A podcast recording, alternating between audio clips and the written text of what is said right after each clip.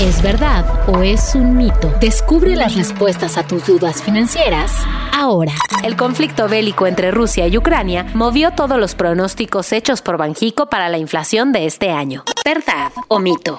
Verdad. Y uno de los más afectados por esto será el bolsillo de los mexicanos. La inflación regresará a la meta del Banco de México este año. ¿Verdad o mito? Mito. El propio subgobernador Gerardo Esquivel ha dicho que la inflación en el país no convergerá a la meta de 3% por lo menos hasta el primer trimestre, pero de 2024. Así que los precios altos seguirán por algún tiempo. En diciembre de 2022 se espera la mayor alza de la inflación mexicana. ¿Verdad o mito? Mito. Para el periodo enero-marzo de este año se espera el impacto más fuerte, con una variación anual en la inflación de 7.2%. De hecho, en marzo el índice nacional de precios al consumidor alcanzó 7.54%, nivel no visto desde el 2001. Para los siguientes tres meses, de mayo a junio, se espera una inflación de 6.9% para el tercer cuarto del año de 6.1 y cerrará el cuarto trimestre con 5.5%.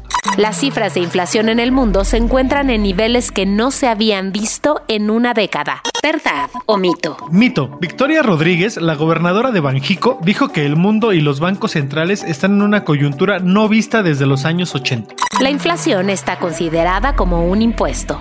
¿Verdad o mito? Verdad. Esto porque afecta el poder adquisitivo y las decisiones de compra. Este impuesto tiene un mayor impacto en la gente que percibe un menor ingreso. ¿Verdad o mito?